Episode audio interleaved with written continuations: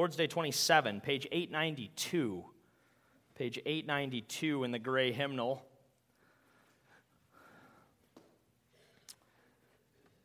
Page 892, and we're going to just begin our study of God's Word tonight by reading question and answer 74. This section of the Catechism is about baptism, and um, I guess it's been a little while since we've been in the Catechism together, but we've discussed baptism the last couple times we were in the Catechism together, and Lord's Day 27 takes us uh, specifically into the realm of infant baptism, and, uh, and that's kind of going to be our focus tonight.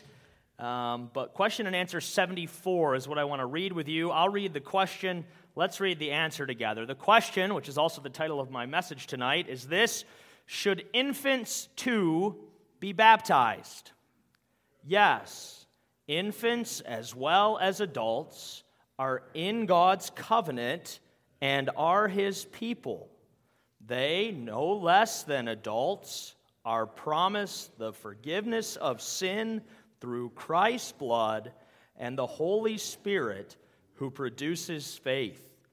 Therefore, by baptism, the mark of the covenant, infants should be received into the Christian church and should be distinguished from the children of unbelievers. This was done in the Old Testament by circumcision, which was replaced in the New Testament by baptism. Where do we see all that? Well, let's turn now to Deuteronomy 17.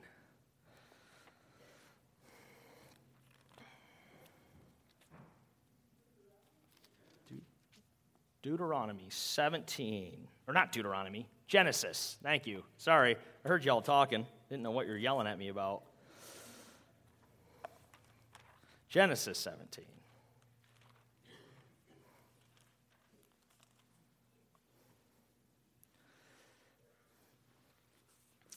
Genesis 17, and we'll read verses 1 through 14, and then we'll skip down and read verses 23 through 27. So, first, verses 1 through 14, beginning at uh, verse 1. When Abram was 99 years old, the Lord appeared to Abram and said to him, I am God Almighty. Walk before me and be blameless, that I may make my covenant between me and you, and may multiply you greatly. Then Abram fell on his face, and God said to him, Behold, my covenant is with you, and you shall be the father of a multitude of nations. No longer shall your name be called Abram, but your name shall be Abraham. For I have made you the father of a multitude of nations. I will make you exceedingly fruitful and I will make you into nations, and kings shall come from you. And I will establish my covenant between me and you, and your offspring after you throughout their generations for an everlasting covenant, to be God to you and to your offspring after you. And I will give to you and to your offspring after you the land of your sojournings, all the land of Canaan, for an everlasting possession, and I will be their God. And God said to Abraham, As for you, you shall keep my covenant, you and your offspring after you throughout their generations. This is my covenant which you shall keep between me and you and your offspring after you. Uh, every male among you shall be circumcised. You shall be circumcised in the flesh of your foreskins, and it shall be a sign of the covenant between me and you. He who is eight days old among you shall be circumcised every male throughout your generations, whether born in your house or bought with your money, from any foreigner who is not your offspring, both he who is born in your house and he who is bought with your money shall surely be circumcised. So shall my covenant be in your flesh, an everlasting covenant. Any uncircumcised male who is not circumcised in the flesh of his foreskin shall be cut off from his people. He has broken my covenant. Now let's skip down. I guess we'll start at verse 22. It's a new paragraph there. When he had finished talking with him, God went up from Abraham. Then Abraham took Ishmael, his son, and all those born in his house or bought with his money, every male among the men of Abraham's house, and he circumcised the flesh of their foreskins that very day, as God had said to him. Abraham was 99 years old when he was circumcised in the flesh of his foreskin, and Ishmael, his son, was 13 years old when he was circumcised in the flesh of his foreskin. That very day, Abraham and his son Ishmael were circumcised, and all the men of his house, those born in the house and those bought with money from a foreigner, were circumcised with him. Thus far, the reading of God's own word. Let's pray together. Father in heaven, we are grateful for the opportunity we have to study your word again tonight. And as we consider these matters of covenant and circumcision and how all that relates to baptism, we just pray that you would open our eyes and our ears and our hearts and our minds to your truth, that we might live uh, by it for Jesus' sake. Amen. Well, I think it's good for us and for me from time to time to review the theological and scriptural basis for infant baptism. I have found too many Pedo Baptists, as they would call us, Pedo child, child Baptist. When asked why they baptize babies, uh, don't give usually a very good answer. It's just what we've always done, never a great answer uh, in the church. Uh, infant baptism was the common practice of the church for the first 1600 years of its existence. It wasn't until the 16th century, actually during the time of the Reformation, that some started to question the practice. And today, there are many who would say that infant baptism is wrong, it's not correct. And they say things like, you know, we don't see it in the New Testament, or, or baptism, it's what's required of those who believe. And, you know, it's easy, I think, for us to be influenced by this. I must confess that even I, at times, uh, can be a bit swayed by these arguments and have found myself questioning the historic practice. Please don't defrock me. Uh, I've always come back to the creeds and confessions, but uh, some people who I admire and respect are reformed in every way. They baptize adults, and yes, you listen to their arguments and you process them and, and all of that. But there is, right? This is why it's good for us to review and to go through these things from time to time. It's why it's good for me to do it, because there is a good theological and scriptural basis for infant baptism. There is. In question and answer 74 of the Catechism, calls us to think about it. Genesis 17 helps us work through it. Uh, in Genesis 17, there are two words used repeatedly, and we're really just going to focus on these two words. Uh, the first word is covenant. Covenant. Covenant is used, uh, by my calculations, 13 times in Genesis chapter 17. Now, what is a covenant? Well, the Hebrew word for covenant is berit. Uh, and this word could also be translated agreement, contract, pledge, or treaty. So if you're thinking along those lines, you're getting at what a covenant is.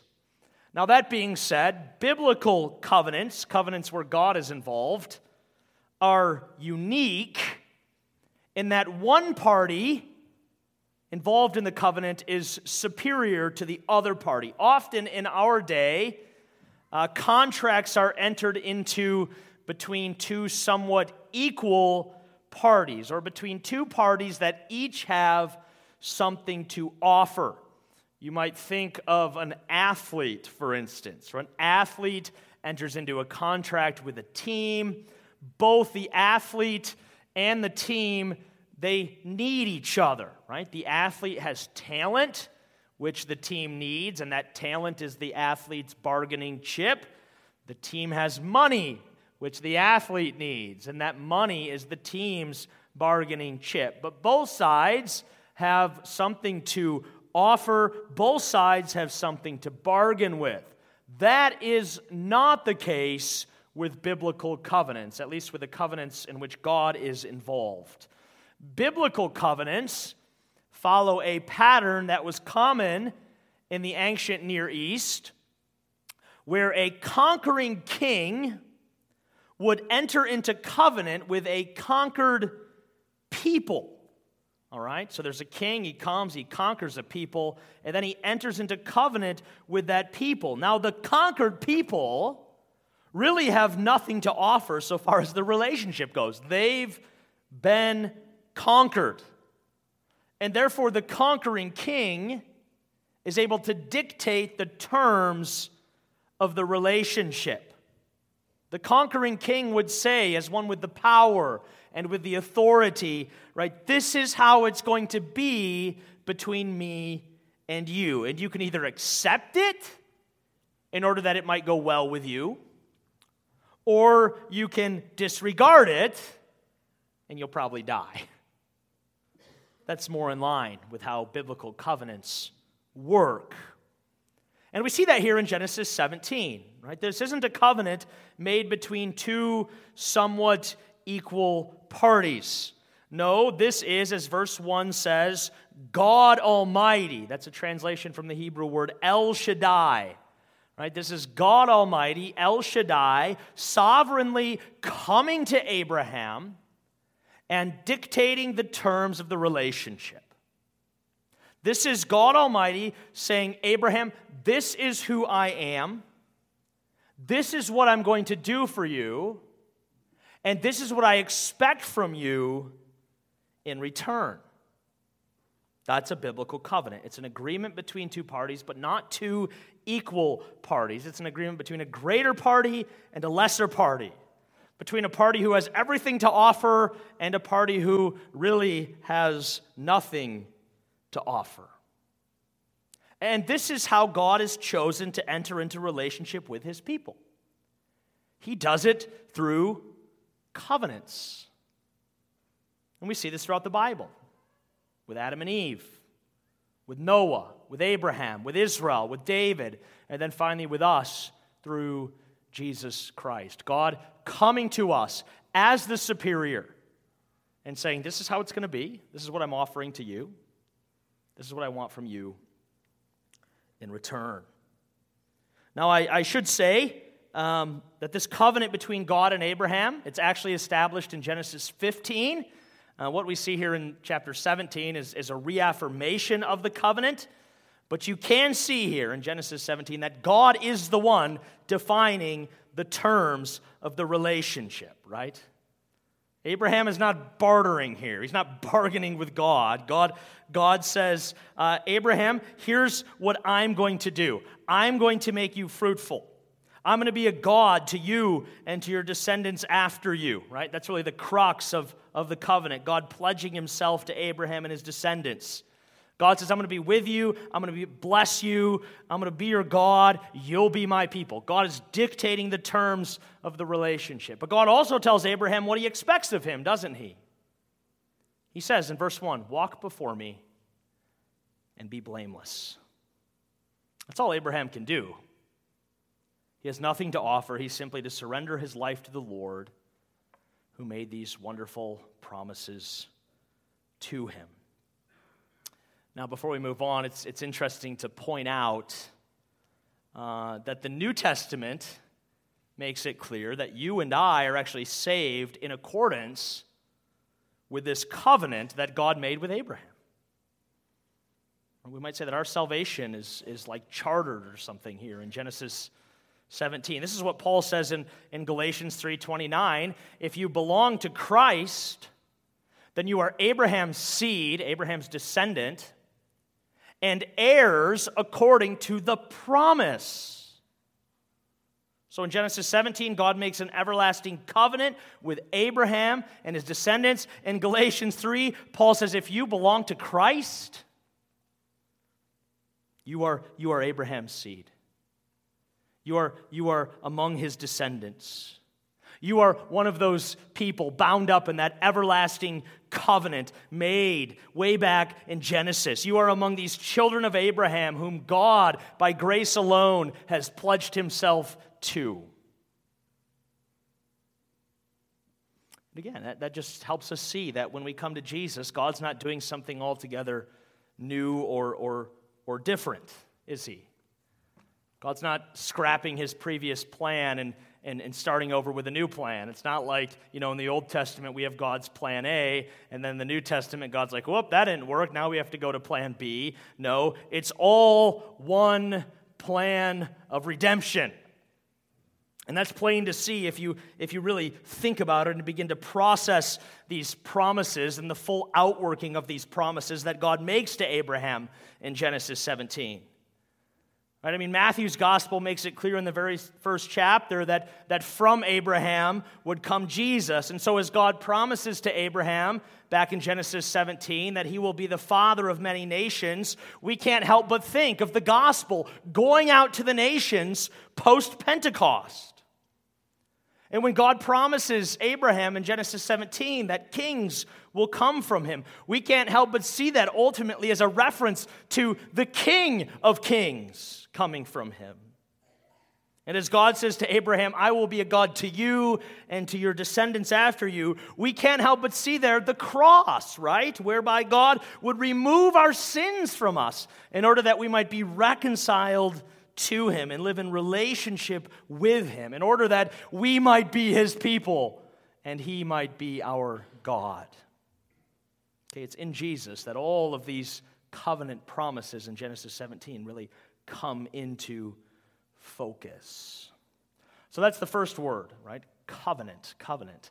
The second word is circumcision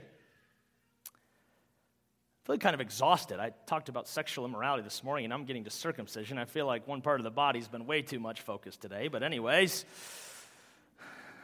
we'll just get it out of the way for a while. The word circumcision appears in some way, shape, or form nine times in our text. And what circumcision is, is the sign of the covenant. You see that in verse 11. You shall be circumcised in the flesh of your foreskins, and it shall be a sign of the covenant between me and you. Think for a moment of, of a wedding ring. When a man and woman are married, they enter into a covenant which is, which is bound together by promises and oaths and vows, and then they give each other rings as a sign of their covenant, right? When we look at our wedding rings, we're meant to remember the covenant that we've made with our spouse. Our wedding rings are a sign of the marriage covenant. Circumcision, back in the Old Testament, is meant to serve a similar purpose. It's a sign in the flesh of God's everlasting covenant with Abraham and his descendants to be their God. And it's a reminder to Abraham and his descendants of the need to walk before God in faith and to be blameless. Now, what's the significance of this sign? And this is really what we need to latch onto to see sort of the continuity with baptism. But what's the significance of this sign of circumcision? Well, in the first place, the fact that this sign was applied to the part of the body it was is a vivid reminder that God's covenant extended to the next generation. That's the significance of that part of it. In the second place, the Bible uh, uses the word uh, uncircumcised and unclean synonymously.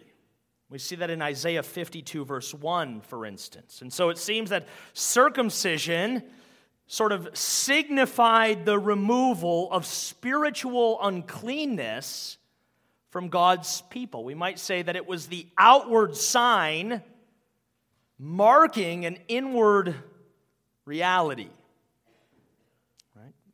the, the, the circumcision signified the removal of spiritual uncleanness. It sort of signified the washing away of one's sins, if you will.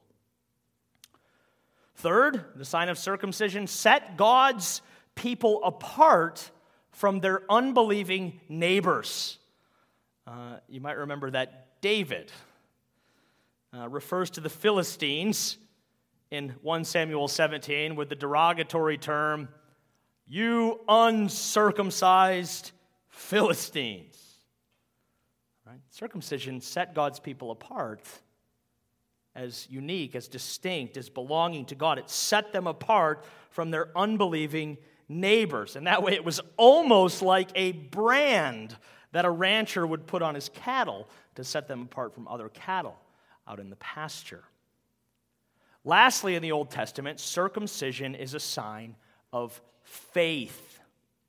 It's a sign of faith. You'll notice here in Genesis 17 that the sign of circumcision is spoken about in such a way that it's tempting to ask whether or not circumcision is actually what saves a person.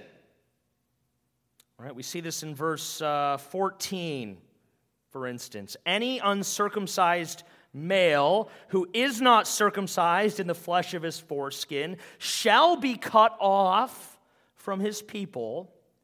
He has broken my covenant. That almost makes it sound, doesn't it, like circumcision is the means by which Abraham and his children will be saved.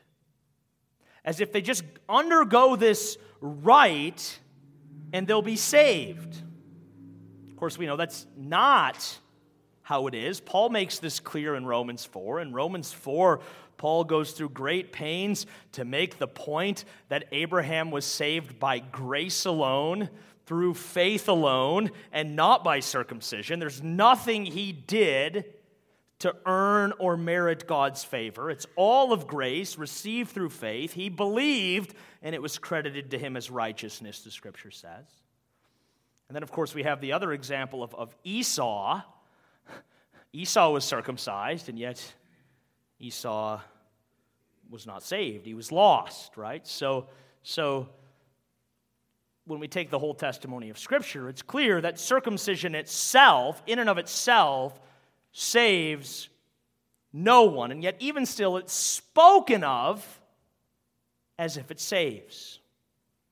Now, why is that? Well, it's because circumcision uh, in the Old Testament was the first step that the obedience of faith required. And because it was the first step that the obedience of faith required, uh, if a person refused to be circumcised, they didn't even take the first step of faith. What does that say about a person's faith if they don't even take the first step of obedience? Well, it tells us that their faith is, is, is empty, their faith is non existent.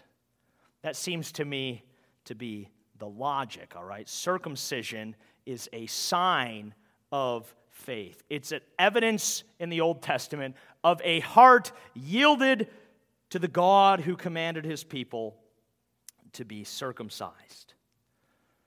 Now, what's the extent of this sign? Who was this sign to be administered to? Well, we see the answer to that in verses 11 through 13 here. The sign was for Abraham, but it was not just for Abraham. The sign is to be applied to every male in his house, including his children already in their infancy. Every male among you who is eight days old must be circumcised. That too is interesting, all right? That this sign that signifies faith isn't just for those who've exercised faith. No, it's to be applied also to the children of those who've exercised faith. Why is that? Well, it's because God's covenant is with them also. And this helps us see an important distinction. All right?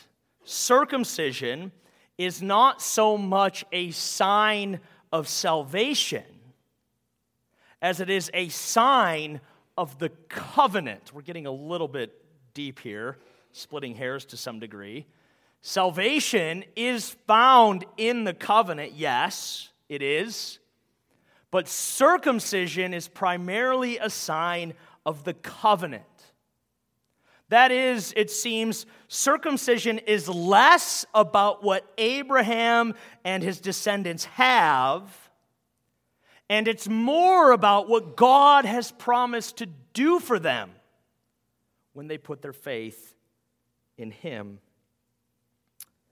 Now, I don't think I'm telling you any breaking news when I say we don't practice circumcision anymore for spiritual purposes. Health reasons, yes. Spiritual reasons, no. I have never performed a circumcision as an ordained minister. I'm thankful for that. They don't call us in to circumcise babies, it doesn't concern us.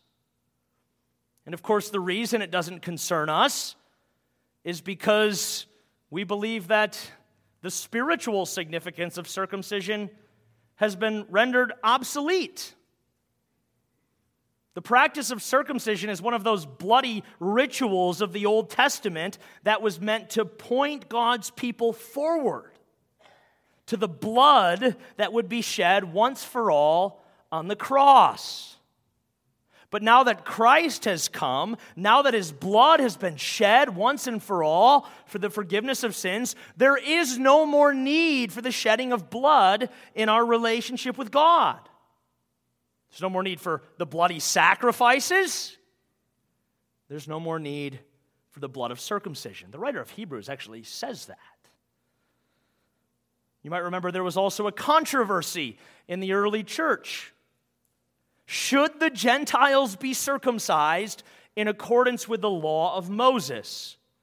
Some, who were heavily Jewish influenced, said yes, they should be circumcised. The Apostle Paul and Peter said no, no, they shouldn't be. And then the Jerusalem Council convened to discuss this question, and they agreed. And we read about all of that in Acts chapter 15. All right, the council convenes. They decide circumcision is no longer necessary after the death and resurrection of Jesus. It was part of the old order, part of the old way of doing things, part of the old wineskins, if you will. So, circumcision, the New Testament teaches us, has been rendered obsolete with the death, resurrection of Jesus. And yet we believe that something has replaced it. What has replaced it? Well, let's ask this question before I just say baptism. What is it now that a person is supposed to do when they come to faith? Before Jesus' death and resurrection, it was be circumcised. What is it after Jesus' death and resurrection? What is it now that sets God's people apart from their unbelieving neighbors and identifies them as belonging to the people of God in the covenant community? What is the outward sign that now represents the forgiveness of sins and a new heart? What is it now in the New Testament that is so closely identified with salvation that we might be tempted to ask, like we did with circumcision, whether or not it actually saves a person. It's baptism. All right? Interestingly enough, Paul speaks about baptism and circumcision in the same breath in Colossians 2 11 and 12. Now, the Catechism cites that. It says baptism has replaced circumcision. It cites Colossians 2.11 and 12 as the proof text. I don't think Colossians 2.11 and 12 is quite as clear as the Catechism would have you believe. I wish it just said, Hear ye, hear ye, baptism has replaced circumcision. That would make my life way easier. Uh, that's, that's not what happens. And yet, baptism and circumcision, they are spoken about in the same breath in those verses. And those verses seem to suggest that the Colossian Christians who were buying into the lie that they needed to be circumcised um, don't need to be circumcised because they've already been circumcised spiritually. They've already received the new heart that God required, and this was signified in their baptism. That's how I take those verses. But again, I think those verses aren't quite as plain as the Catechism would have you believe, and as some Pedo Baptists like us would have you believe. So the New Testament indicates, uh, I think, and when we start to draw the parallels between the two signs, that baptism it has replaced circumcision as the sign of the covenant, and that you know the sign would be replaced with a new sign uh, shouldn't surprise us, right? Because this sort of thing happens. Uh, much of Old Testament practice was repackaged and made uh, new after the death and resurrection of Jesus. right? In the Old Testament, they celebrated the Passover. We don't celebrate the Passover. The Passover has been renewed, uh, made new, and repackaged into what? The Lord's Supper, right? That's sort of the, the replacement. And, and, and in the Old Testament, God's people gathered for worship on the Sabbath day right? We don't gather for worship on the Sabbath day. We gather for worship on Sunday because we believe that the Lord's Day looks back on what the Sabbath day looked forward to. And the Lord's Supper looks back on what the Passover looked forward to. And baptism, I would say, looks back on what circumcision looked forward to. So that we would exchange, you know, the sign of circumcision for a new sign isn't strange. In fact, that's exactly what happens on several occasions throughout Scripture when we move from the Old Testament to the New Testament. Now, the question is asked, right? Okay, so baptism is the sign of the covenant. I'll grant you that. And actually, some Baptists won't even grant you that. They, they, they, don't, they just say baptism is a sign of, of faith. That's a big difference between us and people who baptize adults. Baptism is a sign of faith. I would say baptism is a sign of, of the covenant. They would say baptism is a sign of what I've done for God. We would say no, baptism is a sign of what God has done for us. Right? Those are the differences going on there. But but but let's let's land here. Baptism is a is a sign of the covenant. The question then is asked, should the children of believers be baptized? That's the last question we're left with. And as I've said before, this is a point where we need to remain humble. I think that's wise. There are godly Christians who I admire, you probably admire, who think differently about us than this. Um, I'm going to remain humble here. But as to whether infants should be baptized, if I say no, I'm going to lose my ordination. So I guess the answer is yes. No, I'm just kidding. Yes, we believe they should be. Right? We believe they should be. We've, we've established that baptism has replaced circumcision as the sign of the covenant. The spiritual import of circumcision is now found in the practice of baptism. We come to the New Testament, and do we see anywhere in the New Testament that the children of believers who were, who were included under the old covenant uh, are, are now excluded under the new covenant? Do we see that anywhere? I would say no. In fact, I would say the New Testament indicates just the opposite. It indicates that our children are still very much included in God's covenant. Acts 2:38 Repent and be baptized every one of you in the name of Jesus Christ for the forgiveness of your sins and you will receive the gift of the Holy Spirit the promises for you and for your children and for all who are far off 1 Corinthians 7:14 says the children of believers are holy. There's something unique, something distinct about them. And then on three occasions throughout the New Testament, we hear of people coming to Christ and after that person is converted, we're told he or she is baptized along with their entire household. That happens two times in Acts 16 alone. And certainly, as we read in the New Testament about, about households being baptized, we need to be reminded of what we read in Genesis 17 23.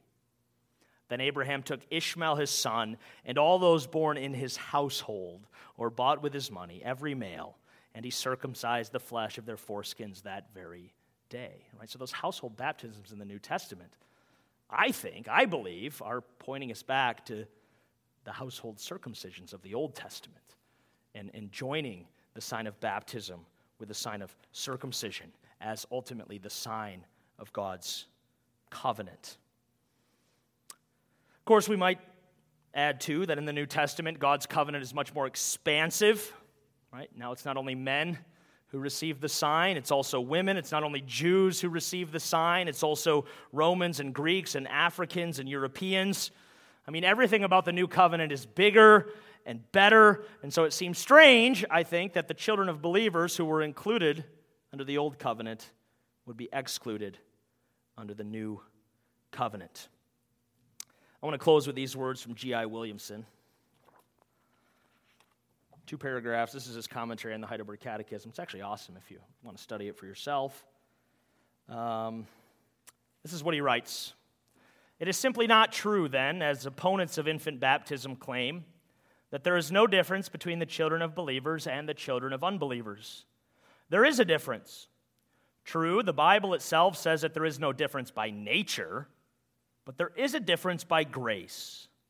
Grace is God's unmerited favor, and God has graciously chosen to be a God to us and to our children. Acts 2:39. That is why there is a difference between our children and other children. The difference is that our children are brought up within the Lord's congregation. From the very first beginning of life, they are in the way of the saving ordinances of God. They are under the word and the sacraments. In a true church of Christ, they will come to know the way of salvation, and that is not true by far of the children of unbelievers. This does not mean that we, we may assume that our children are elect and regenerate. Neither, by the way, may we assume the opposite. God does not tell us to live on the basis of assumptions, but in the way of covenant faithfulness and hope in his promise. God certainly will preserve his church through the line of the generations. For the promise is to you and your children, declared Peter, at the very threshold of the present era, as many as the Lord our God will call. And he says this Take a good look at the church today, and you will see one thing quite clearly if you are discerning. Most of those who constitute a faithful church today were nurtured within it as covenant children. Yes, by all means, the sign of baptism must be given to children. This would not be the right thing to do, obviously, if salvation were not a gift from God from start to finish. But that is exactly what it is. For this reason, infant baptism now, like infant circumcision in Abraham's era, is an eloquent sign of what God does in saving his children. Well, there's a lot to chew on for you for the week. So, want to talk more about that? Give me a call. We'll talk more about it. Let's pray.